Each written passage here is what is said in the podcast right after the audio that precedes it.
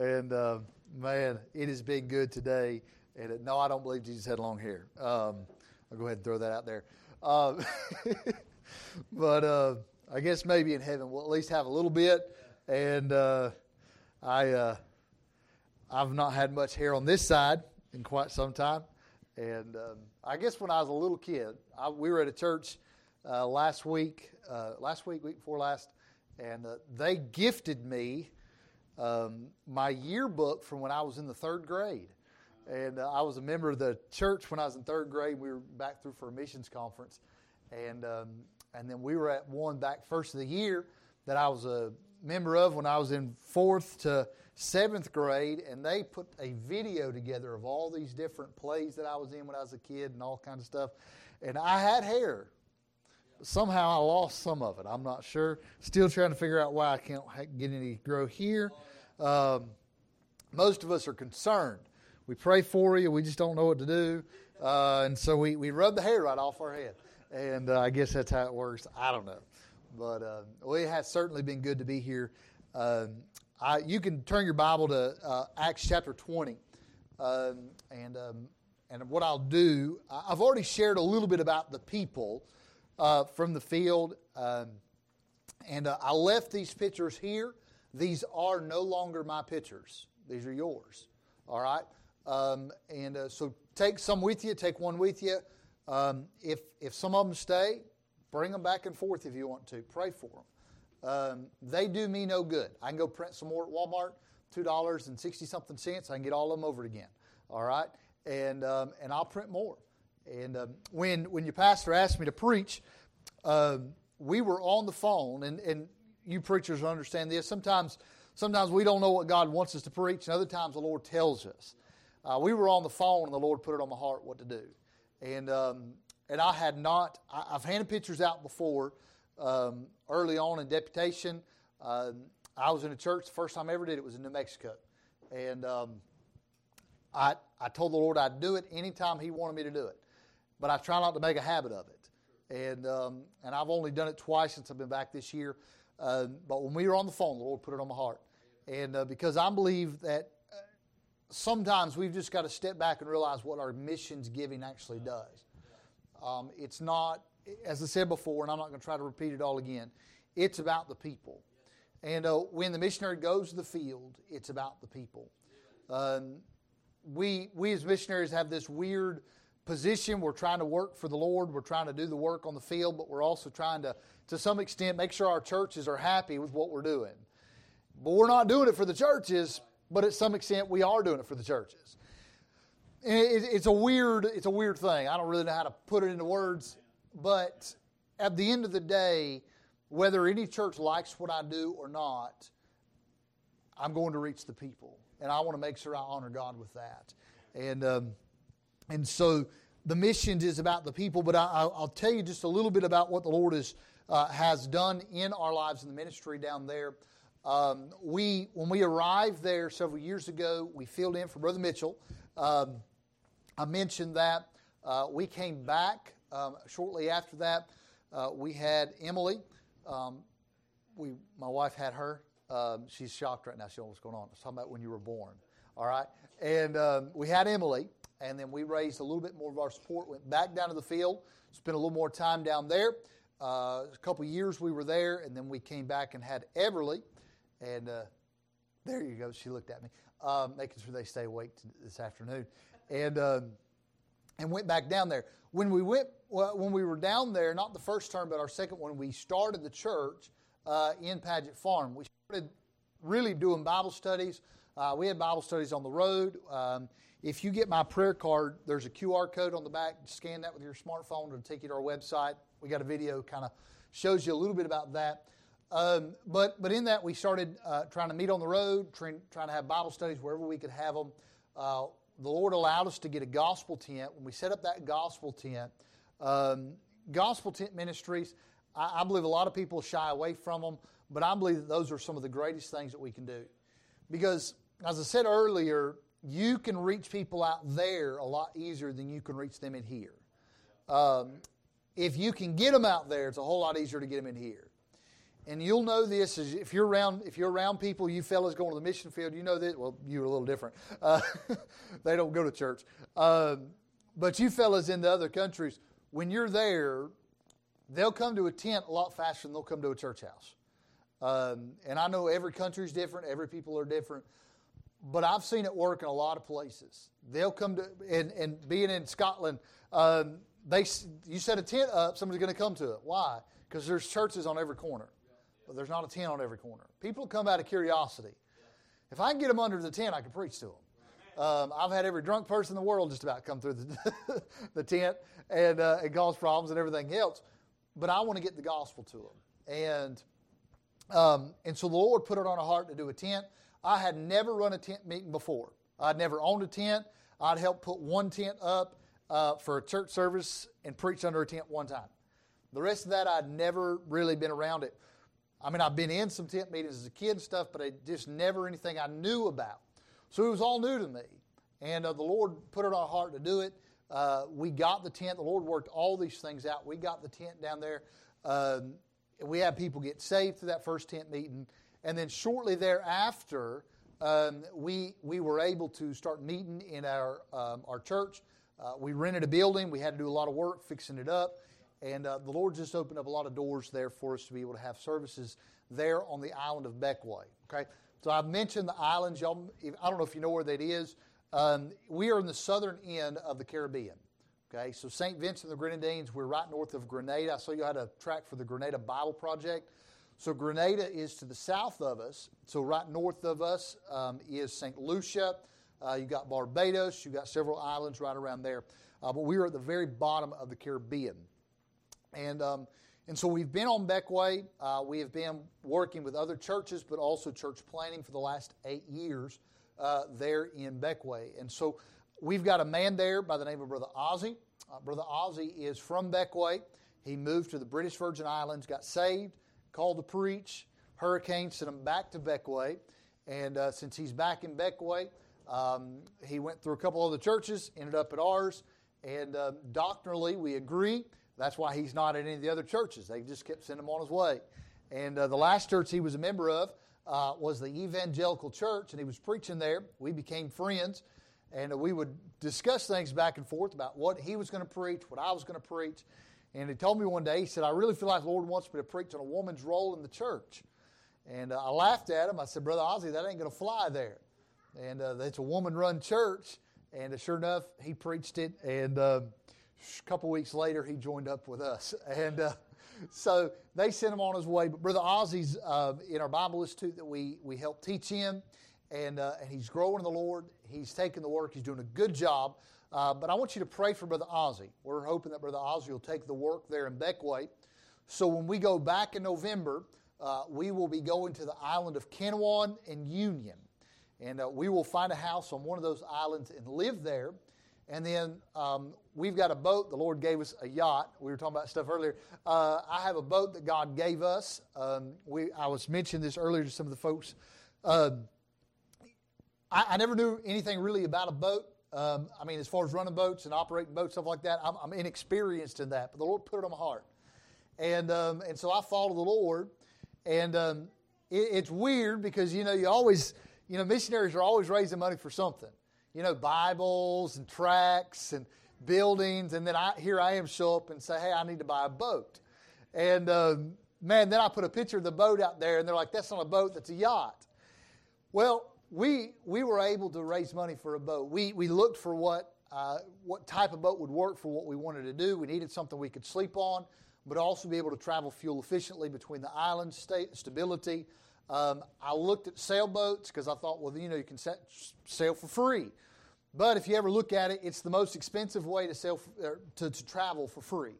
Um, and when you have a sail that goes bad, I mean, you're talking twenty, thirty thousand dollars to replace them. And I was like, Lord, I don't think I want a sailboat. And uh, so we started looking at a power boat, and uh, still expensive to change out motors, but they typically don't fail every five years. And um, and so we we started praying about it, and I found a boat and I started praying about it. Well, it sold. And as we were raising money for it, I mean, it was a little bit coming in at a time. And, but I just trusted the Lord. I said, Lord, you put it on my heart. And so we just kept praying about it. Uh, God's people started sending it in. And I had a guy contact me, and he said, Call this fella, he's got a boat for sale. So I called him, explained to him what I wanted to use it for, all this kind of stuff. Well, he called me back, and uh, he told me, he said, Here's what I'll do. He said, I owe $130,000 on this boat. He said, If you'll raise the money for that, I'll give it to you.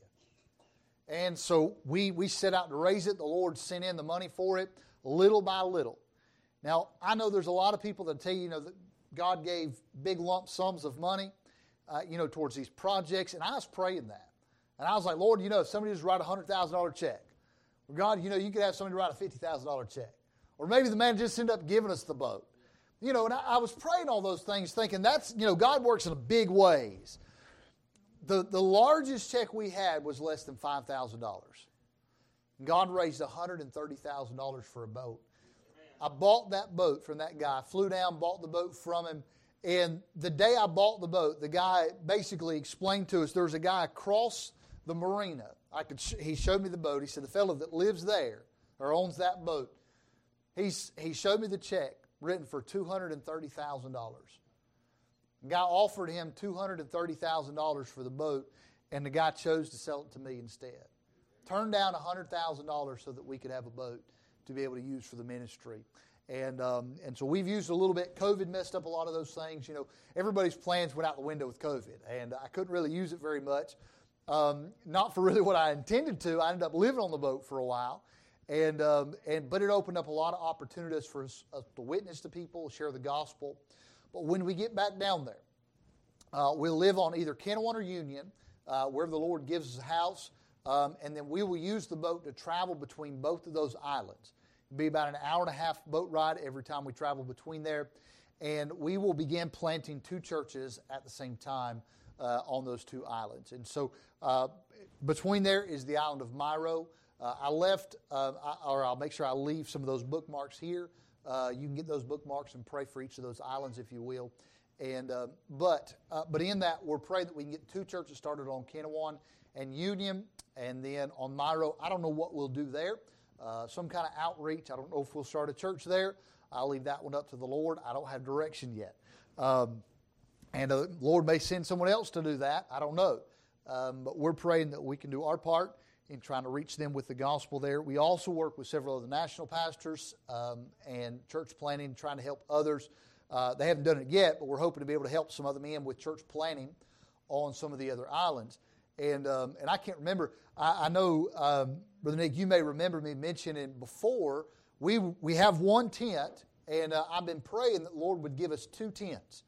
And um, was praying about it and uh, got back and we have a whole tent ministry that was given to us. Uh, it's got tent, chairs, everything. And uh, I, I, was told a tent, and it was about two weeks ago I found out it was everything.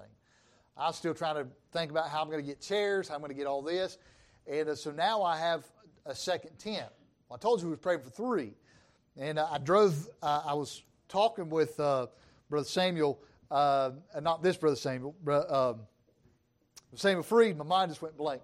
Brother Samuel Freed, I was talking with him about the tent, and uh, I said something about, man, we could use a box truck and move that tent.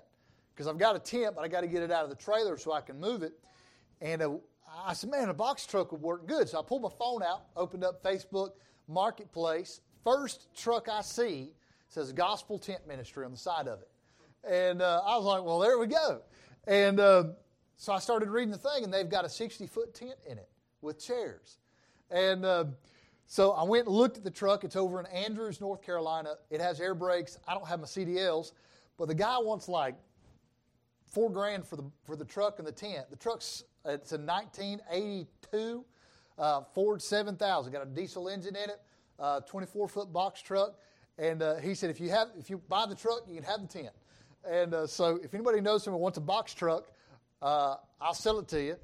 Uh, I just want the tent out of it. And uh, but uh, but I talked with the guy. The guy's a uh, he speaks Spanish. He's Southern Baptist, and uh, but he believes the King James Bible, as far as I could tell. Um, and um, but he uh, pastors in in Murphy, North Carolina. But he he don't need the tent. I said, well, I said if you sell the truck, I said, would you just give the tent away? He said, I might. So I've just left it with him. and uh, we're praying about it. If the Lord works it out, maybe we can get that second tent. And uh, so y'all pray with me. The tent was used uh, by an independent Baptist pastor. Uh, he used to go out to South Dakota, work with the Sioux Indians, uh, but he passed away about five years ago. The truck sat. His family didn't want it anymore, and they sold it. So this man's got it been sitting on his property for five years, not doing anything. And I thought, man, wouldn't it be great uh, to get that tent out? I don't know if the tent's in good shape. Uh, I wouldn't pay any money for it until I set it up, and um, but we're hoping maybe we can get all that.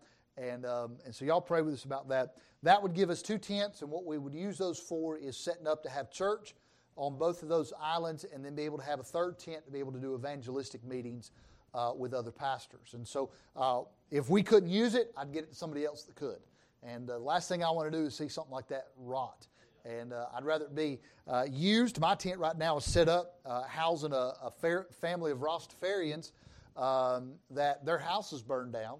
And Brother Mitchell set it up and is taking care of them. They're, they're using that. and some of those Rastafarians are actually getting to hear the gospel where they never would come to church, their house burned down, and a pastor, Brother Mitchell, is trying to help take care of them and be kind to them, and was able to get the gospel to them. And uh, you said, Well, I thought that was a gospel preaching tent. Well, sometimes it's, people sleep under it, and they can still hear the gospel. And, um, and so, whatever we can do to get the gospel to them, we want to try to do. And uh, so, pray with us about our ministry uh, that the Lord has uh, put us in, and it's exciting and to see what the Lord's going to do, and I pray the Lord do do more. And I told the Lord I just want to be used. I don't care if it's scrubbing a toilet. I don't care to be behind the scenes. I just want to be used by the Lord. And um, and so y'all pray with us about that. Um, I want to give you just something. The Lord put on my heart. I, I, told you earlier. I knew exactly what the Lord wanted me to preach this morning. And uh, I, but I've been struggling about what to preach for this afternoon because I know everybody's ready to take a nap. And uh, we got one already asleep. Malachi there, not mine. Um, but the pastor's Malachi, he done asleep. And uh, so hopefully he'll be, oh, we got two asleep. Anybody else asleep? Wake up, Brother Nick.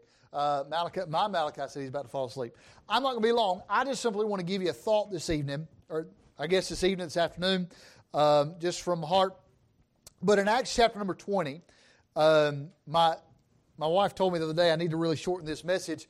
Um, I'm not preaching that one. But I, I preach a message out of, out of Acts chapter number 20. And I'll be honest with you, it's one of those messages as a preacher. It was a series, okay? But I try to squeeze everything in if I can. I, I typically only preach five points, and the rest of it I just kind of throw at you. But in Acts chapter number 20, Paul outlines the pattern of the church. All right? And he gives us 18 things here in the book of Acts chapter 20 that outlines a lot of the priorities and, and really what the church ought to be doing.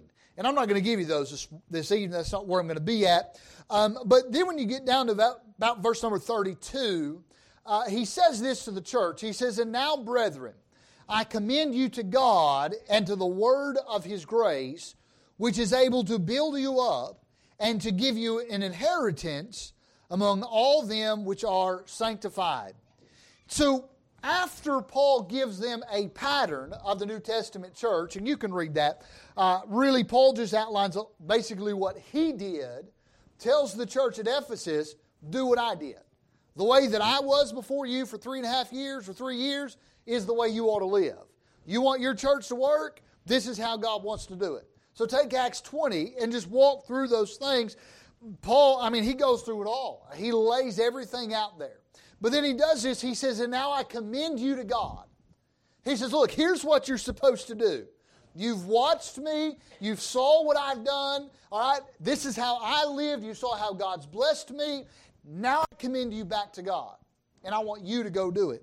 And so what he does, he gives them the pattern of the New Testament church, and then he explains to them the power of the New Testament church. And that power is the Lord Jesus Christ. Christ is the reason that we can do what we do. It's not in me. The missionaries learn when we get on the field, it's not us. The pastors know it's not them. All right? It is all God. When we do things for the Lord, it's not us, it's Him. And so when we rely on the Lord, we're able to do more. I mean, I could get out there, uh, you know, uh, you, you pull in a truck and a trailer, or pulling a trailer with your truck.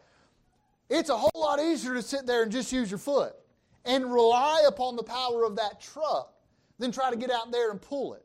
I mean, I've watched those strongman competitions. You know, they put a rope in their, their mouth and they pull a truck with their teeth. Right? It never moves fast. And I don't know that I want to try that. I don't think you'd want to pull a hot shot load like that. No. But you'd rely upon the truck. The same thing is for us in this Christian walk. You say that's so simple. It is. In my life, I can do a whole lot more relying on the power that God has than the power that I have. Now, who's driving the truck? You and I are. But we're relying on the power of the Lord. And so he gives us that outline here. He says, Look, I commend you to God and His Word. Okay? God gave us a Word. And we ought to obey it, we ought to follow it. Okay, so when we follow God's word, it leads us in the right way. We find in verse 32 the profit of the church. Now, what are we in it for? Really, you say, well, I just want to go to heaven. I don't. I mean, I want to go to heaven, don't get me wrong, but that's not all I want. I want to be able to take other people with me. I mean, those rewards, I mean, we talk about the rewards. I don't know what I'm going to get, but I do know that when I get to heaven, some of my rewards will be people like Miss Rochelle, uh, people like Miss Anne Marie, uh, people like Princess, people like, uh, like some of these others that got born again. Well, those are a crown. Those are some things that I look forward to that moth and rust don't corrupt. Right? So when I get to heaven, there'll be people that I get to say, and it's not a boastful thing, I didn't save them, but I got to have a hand in it. There's people that I, have given out, you missionaries know this, we've, we've given out tracts from, from coast to coast. I've given tracts out all the way in California. We've been out there. I've given tracts out near uh, near uh, Vegas and all that. I, we went into Vegas and I got out of Vegas real quick. And I met a couple. I met a guy. They were out of gas. Bought him gas. Gave him a gospel tract. Got to preach to him a little bit. And I've always wondered, Lord, I wonder whatever happened to them. We don't know. But you know what the profit of the ministry is? One day we get rewarded for it. But I look forward to seeing people. I want to walk, I want to walk that street of gold and be like, hey, I remember witnessing to you. Or I'd like to be there and somebody walk up and say, hey, you remember giving a tract to that guy on the side of the road? And I'd be like, no, no idea. Well, I was him. I remember one time early on, man, I was working at the Bible camp and uh, I, I was living there and I was going to a church, and I can't remember who was preaching or something, and I drove to a church in Alabama. Got all the way down there and forgot that two things messed me up. One day it was time change. All right? Messes everybody up, and I drove into Alabama not thinking. I was like an hour and a half early for church. Okay? And they had a gate. You couldn't get into the church property. So right up from the church was a cemetery. So, no gate on the cemetery. So I pulled up in there, pulled all the way to the top of the hill, and, uh, and I, I, was listening to some music there. I was reading my Bible. I was praying. I was trying, and I saw a truck pull in. I'm stopped over by a grave, and you know what the Holy Spirit did? He said, Go witness to it. And I thought, Lord, that's crazy. I'm in a cemetery. I mean, I'm, I'm sitting here in a cemetery. I'm going to talk. No. I tried to read my Bible, and finally I was like, All right, Lord. So I drove my car down there, and I got out, went and started talking to the gentleman shared the gospel with him. His name was Truman. His wife had died. He visited her grave every Sunday. He told me that and witnessed to him, and he, he we talked a little bit. He had throat cancer and had his throat, you know, part of his esophagus taken out. And we, we had a long conversation. He said might come back, he might die from it, all this stuff. We were just talking. Well, I finally got to give him the gospel and shared the gospel with him. And man, he, I mean, tears running down his face, but he would not get saved. And finally, the Holy Spirit just said, Leave. So I left, went to church, and, you know, I asked the church to pray for him. I don't know if they ever did. And uh, I went home. It was a couple months later, I'm laying in bed. It's like 5 o'clock in the morning. And the Holy Spirit wakes me up, says, Go see Truman. And I told the Lord, I said, Lord, that man's probably dead. You know, because I know more than God. You know, and I was like, Lord, I don't want to get up. So, I mean, it's like an hour drive, hour, 20 minute drive. I was like, Lord, I just don't know. And I kept trying to get out of it, kept trying to get out of it. And finally, I was like, all right, God wouldn't leave me alone. I wasn't sleeping. Might as well get up and drive. So I got up, driving. I, I mean, I'm, look, oh, me of little faith. I get all the way down there, and I'm like, Lord, the man's probably dead. I pull in, walk up to the grave, and look. It was a double gravestone for one for his wife. It had all of his information, but no death date yet. And I was like, well, I guess he hadn't died yet. And I turn around to walk back to my car, and guess who pulls in? Truman. I walked up to his truck and I said, Truman, you may not remember me. He said, David, I remember you. Called me by names months later.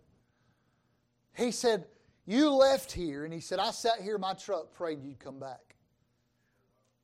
He said, I want to get saved. Truman got saved that day. You know, I, I've never seen him since. I honestly, I don't even really remember exactly where that church was to this day. I could find Google Maps probably. But you know what? One day I get to walk into heaven, I get to see Truman. One day get, when I get to heaven, I get to see Joseph. Joseph was the best man at my wedding. He got saved down there in the islands. My father in law actually led him to the Lord. But I got to do Bible studies with Brother Joseph. Man, God did, I, I mean, just knit mine and his heart together. And uh, he was, he's a little man. Uh, I mean, strong as an ox. I mean, a man stronger than me and half my size. But I mean, Joseph just fell in love with the Lord. But one day I get to see Joseph there. And we don't know. But you know what the profit of the church is? It's those we gain. When we, when we give in the offering plate, when we put money in the offering plate to the missions, you say, well, I don't know, I don't know what, you know, if anybody ever gets saved. You don't. God does. Uh, one of our supporting churches over in Chattanooga area, on their, on their wall, they've got a, a thermometer. And it, has got a number of how many, how much money they give every year towards missions. You know, they've got their goal, and, and every month they, they move it up a little bit. But on the other wall, there's another one. And he said, we never change, uh, he said, we never take that down every year. But I can't remember, it was over 10,000. And I said, well, what's that number for? And he said, that's how many souls have been saved through our missions giving. He said, when a missionary writes back and says, hey, we had, we had one saved, he said, we add a number to it. And so he said, you know, if somebody gets saved in our, in our outreach, he said, we add a number to it. He said, because that's our missions. Our missions is here and our missions is there. He said, so every time we see a number, he said, we, we bump it up another one. You say, well, what are some of them to get saved? Well, I don't know. But how many got saved that we don't know about? We don't know. I've given out thousands of tracts, and most of you have too, knocking on doors. You know what? We never know who got born again and who didn't. I've got a friend of mine, uh, he, he's over in the, the Trenton area, and he got saved because someone gave him a gospel tract. He still had, I mean, I think he, he told me the other day, I was talking to him the other day, he said he actually gave it away accidentally. He said, I pulled up to a gas station. He said, I didn't have a gospel track. He said, I flipped my Bible open, pulled one out, and gave it away. He said, I left and realized which one I gave out. So he kept that gospel track he got saved with for a long time, and then he gave it away. He said, Well, I guess I didn't need it anymore. I'm praying that lady he gave it to maybe got saved. Wouldn't that be nice? I know we were in Mexico. We were in uh, passing out tracks in, in, in Tepic, Mexico. And we got out, I don't, we were passing out those chick tracts. And they say in Mexico, when you give out one, typically five people will read it because they'll pass it around to their family and they all read it. You know what? We never know. I even wondered sometimes. I was 17 years old. Uh, I just turned 17 years old. Was in uh, Mexico. Couldn't speak a bit of Spanish. I took my banjo down there. Do you know what they call banjo in Spanish? Bonjo. It sounds like a bonho or a banyo. Uh, you know, the toilet. So I played the toilet. So, uh, but but in all that, we we never know. We never know. I, I've always wondered. But we won't know until we get there. But that's what our profit is. So we have a profit in the ministry, uh, in, in the church. But there's one thing here in the, the, the, latter part of this chapter that, that's been stuck on my mind for a couple days. Verse 36 says this says that when he had thus spoken, he kneeled down and prayed with them all. They all wept sore and fell on Paul's neck and kissed him, sorrowing most of all for the words which he spake, that they should see his face no more. And they accompanied him unto the ship. One thing about the church is there's always a parting. There's always a parting. That is ultimately the purpose of the church. There ought to be times where we, we leave. As missionaries, we leave. You guys are about to leave. Well, you're back and forth, but you're going to leave. Leaving is never fun. When y'all get down to the field, it, I, can I just be honest with you? We, we left, we raised all of our support. We got down to the field. We, we didn't get in until, I mean, it was, it was 8 or 9 o'clock by the time we finally got to the house. Traveled down there, got the kids in bed. I woke up that morning, and can I just be 100% honest with you? I thought I missed the will of God. I literally was like, I'm in the wrong place. I was looking for a way to go home. I thought that I, when I got there, I thought, oh no, I've missed the will of God. I shouldn't be here. You know why? Because the devil don't want you to stay. The devil did everything he could to keep me from getting there. And when I got there, he finally said, All right, you're in the wrong place. I felt like I was in the wrong spot, but I wasn't. But that's when the reality began to set in.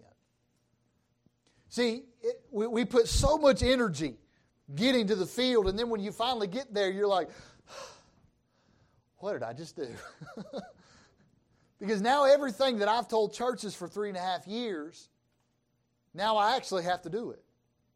And that reality sets in. But we've, we've gone, we've came back, and we've gone, we've come back. It gets tiring to leave. But I wrote this in my Bible. It may not be profound to you, it may not be anything special. But I wrote this in my Bible. It simply says, Eternity is worth a lifetime of sacrifice. Eternity is worth a lifetime of sacrifice. I can give all of my life. I'm 35 years old. I've been, I've been involved in ministry since I was really younger than 17, but really 17. I've not been in it that long. I hope to live all of my life for the Lord. I want to give everything in the ministry. I don't, I don't want to quit. I, look, I love to build. I love building houses. I love doing that kind of stuff. But I just don't find any joy in it anymore. But I want to give everything I can. We, we talk about the sacrifice that a missionary will make. We leave things. We, we, we, we walk away from family, from friends. The hardest thing is walking away from people you love. And that's essentially what Paul is doing. See, he had spent three, three years at the church at Ephesus. These people weren't just an acquaintance, these were people that were with him and walked with him and prayed with him and loved him. Paul gave everything to these people. So when the Bible says that they wept sore, why? Because they knew they'd never see him again. But is it worth it? Because when we understand that when Paul left here, he goes to Jerusalem, he gets arrested. Paul's arrested, then sent to Rome. We know Paul, uh, basically from Rome, the gospel gets to Rome, and guess where it goes from there? The rest of the world. It reaches us. You and I have heard the gospel because Paul was willing to sacrifice and was willing to go. That's essentially what it boiled down to. You say, well, eternity is worth a lifetime of sacrifice. I'm not earning my way to heaven. Don't get me wrong. That's all I'm saying. I'm going to heaven. I can't lose that. I could, I could, I could throw this away today, park the deputation vehicle, get a job, never hand out another gospel tract, never witness or anything, and I'm going to heaven. Okay? My salvation does not depend upon my laboring, but I wonder whose does. See, it's not my eternity that I'm working for, it's somebody else's. Because if I don't go back down there, there, there's been a Bible college in St. Vincent. There's been pastors and preachers in St. Vincent for over 50 years. And not one person has started a church in Canouan or Union. Gospel preaching. There's every cult you can find, but I'm talking about gospel preaching. There was a pastor that went retired on one of those islands. He would hold a little Bible study in his house, but never wanted to make it much. I, I be honest with you, I'm just in my flesh a little bit. I want to slap the man. Why would you go set up to, to retire in a place that needs the gospel and not try to get the gospel out? I struggle with that. Be honest with you, I do. But if I don't go, in the last 75 to 50 years, nobody has tried to go. So if I don't, I don't see anybody else going either. So somebody's got to make the sacrifice to go. But eternity, I believe, is worth a lifetime of sacrifice. I'm willing to give, to sacrifice, thing after thing after thing. I, we, we, we're back here in the States, and uh, we're gonna, I'm going to try to do as much as I can with my family, uh, with my wife's family, so the kids can enjoy things. But you know what? We're going back. And come November, December, we pack our bags, we load the truck, we, we ship the tents and the chairs and the tables and everything else God gives us. We're going to ship down to the island, and I'm going to move down there. And I'm going to take my family and I'm going to take them away from grandma and papa, which they're probably going to leave before, but all their aunts, their uncles, their cousins, and everybody. Well, I'm going to walk them away from all of them. Why? For people like that. You say, is that, that, is that hard? You have no idea how hard it is to walk away from it. But it's worth it. It's worth it. But I told my wife the other day, I, I, it never really just stuck in my mind till the other day. But the Bible says, and they accompanied him unto the ship. You notice they went as far as they could with him till they couldn't go any further. We've had to leave, and I've purposely left in ways that make it easier on my family. We've said our goodbyes, and then we've drove to the airport because it's easier. It's easier to say goodbye and then go home and then drive to the airport. But what's nice is when the churches are behind you all the way. All the way. There's no doubt in my mind the way that they left that these people probably prayed for Paul continuously. Paul may have been on the ship by himself, but I'm sure the prayers went with him. Church, can I, can I just end it this way? You, you've got missionaries on your back wall the prayer letters. Uh, we, we were just looking back at everybody. You know, I know this one. I know those missionaries. We like, well, I know this guy. I know this guy. You know, and it's neat because we, we, we find out who all we know. You know, Brother Kindheart, you know, uh, we, Brother Kindheart's at our mission board. And uh, what is he, your uncle? And I never knew that. Brother Kindheart, me, I, I love Brother Kindheart. Well, you know, we make those connections but those missionaries need your prayers. But can I just be honest with you? If you want missions to become real, talk to the missionaries. Talk to them. Me and Brother Stamper, uh, we, we've become friends, and we never even met each other. Not until what? A couple months ago? A month ago? Brother Simpson's. Well, we become friends. I've prayed for y'all's church. I've prayed for your meetings. And I've never been here.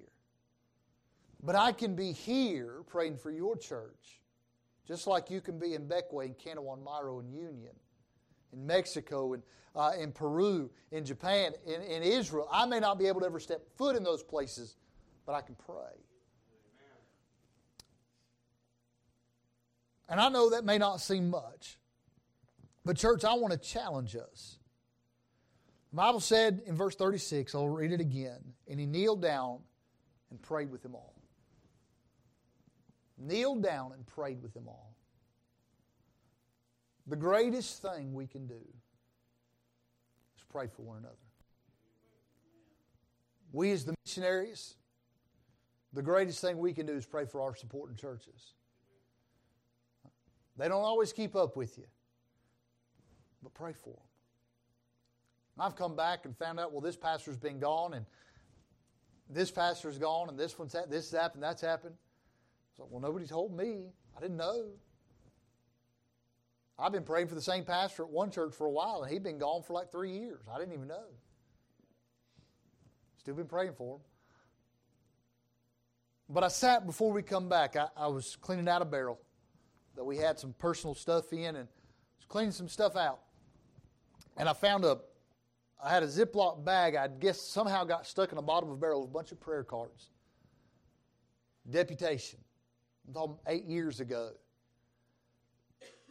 And I began just kind of flipping through the cards. And then I started making a stack on one side of the missionaries I know are still in the field and the ones that aren't. I'll just be honest with you. I probably had over 50 prayer cards, and there was more that were off the field than those that were on. I tell you, to be honest with you, it was a little convicted because I had their prayer cards in the bottom of a barrel for nearly eight years. Some of them I prayed for, some of them I knew, some of them I had other prayer cards. But for whatever reason, that stack was just in a barrel. Some of them, I'll be honest with you, were the ones that you guys will know this. You know, you're in a meeting and that missionary is going to get it done. And that missionary never got it done. one, one after another that some of them couldn't go back, some of them just quit. But I always wondered, Lord, if I'd have prayed for them more, would they have stayed?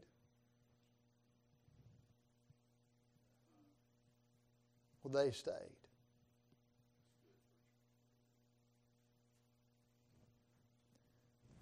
I'm, I'm nothing. I'm an absolute nobody. But I do know I've got a lot of churches and a lot of people that pray for us. And I'll be honest, the times that I've wanted to quit, the times that I've wanted to just pack my bags and go home, I don't know who, I don't know where. But there's no doubt in my mind there's a church somewhere. Maybe a husband and wife, maybe an old lady, single, widowed, got down and pulled out my old prayer card. So I'm going to pray for this missionary. There's an older gentleman, my wife, her wedding band or wedding ring, or engagement ring, whatever that one is. The diamonds in it are from an older missionary, Brother Gordon Carpenter. He uh, died years ago. Brother Carpenter, him and his wife never had children. My mom was real close to them, and so through them, we got the diamonds. I put them in a different ring. But Brother Carpenter tells a story about when he was on a trip, I believe, in Africa.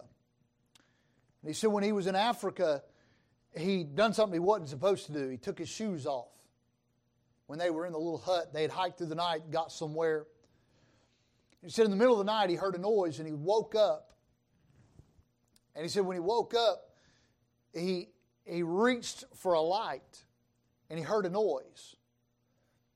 And he stopped and started hollering for somebody to come. They come in with a light. When they came in there, there was a, a snake, some kind of cobra of some sort, right close to his face. And he said that the, the men of the village came in, they killed the snake and took it out, and no big deal, they went back to sleep. He said, of course, that was back years ago, the mail, and don't worry, if the wasp stings you, we'll know. All right? And um, he said it was several months or several weeks later, he got a letter from an older lady. And she had had a child, and she was up nursing that child that night. And wrote in that letter and basically said, Brother Carpenter, she said, I prayed for you. And she explained the story. She said, I was up nursing my sick child. And he said, God brought your face to my mind. And she said, I saw you. And she said, I saw a snake. And she said, I began to pray for you and called out on God. She said, over and over again, she says, I was weeping and crying. This wasn't a prideful statement. This was a personal letter between her and Brother Carpenter. And she said, I just want to know. She said she gave the date and the time and everything. He said he figured it up. And it was that night. Said he wrote back to her and explained the story and all that. But I've always thought about that story. And it's true. There's no doubt in my mind it's a true story. I know evangelists make up things a lot of times. This one I believe is true. If you ever knew the man, you'd know it's true. But it all hinged Because Brother Carpenter will make the statement, he said, I'd probably been dead if it wasn't for that lady praying. We don't know what our prayers do. And can I be honest with you? As a missionary, one of my greatest mess ups was not praying enough. Church, can I just be honest with you? I think we ought to pray. Brother, I don't know how you want to end the service, but I'm going to turn it over to you. But I, I, I really believe, and we want to get our, our church on fire for getting missions out. There's a lot of things we can do. But I know in Nehemiah, when that revival started for the nation of Israel, it all started with him praying. He realized the condition of his own people, prayed for four months till God opened up the door. We, I'm not about revival. I don't, I'm more about obedience. we don't need his revival as much as we need just active obedience. If we learn to obey, we'd be fine. Everybody wants God to do some miraculous thing when He's already told us what to do. And He told us to pray. Church, I need your prayers. These other missionaries need your prayers. And church, can I be honest with you? Your first missionary is your pastor. He needs your prayers. And your church members need your prayers. The ones you work with here need your prayers. We ought to pray.